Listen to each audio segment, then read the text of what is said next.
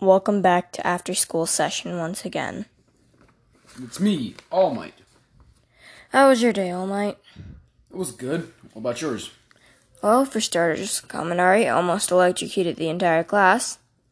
Let me guess, charging cell phones. Exactly. And then, Kotsky threw a book at Ida and yelled, Filthy bookworm.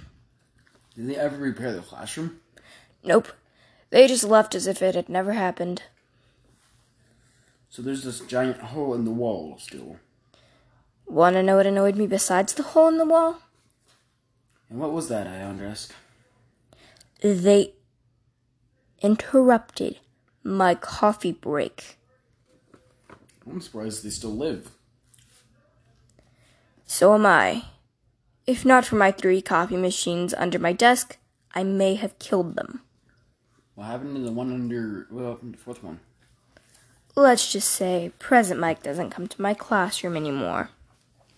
Why was he there in the first place? Why do you go to Inko's house anymore? Um, Exactly.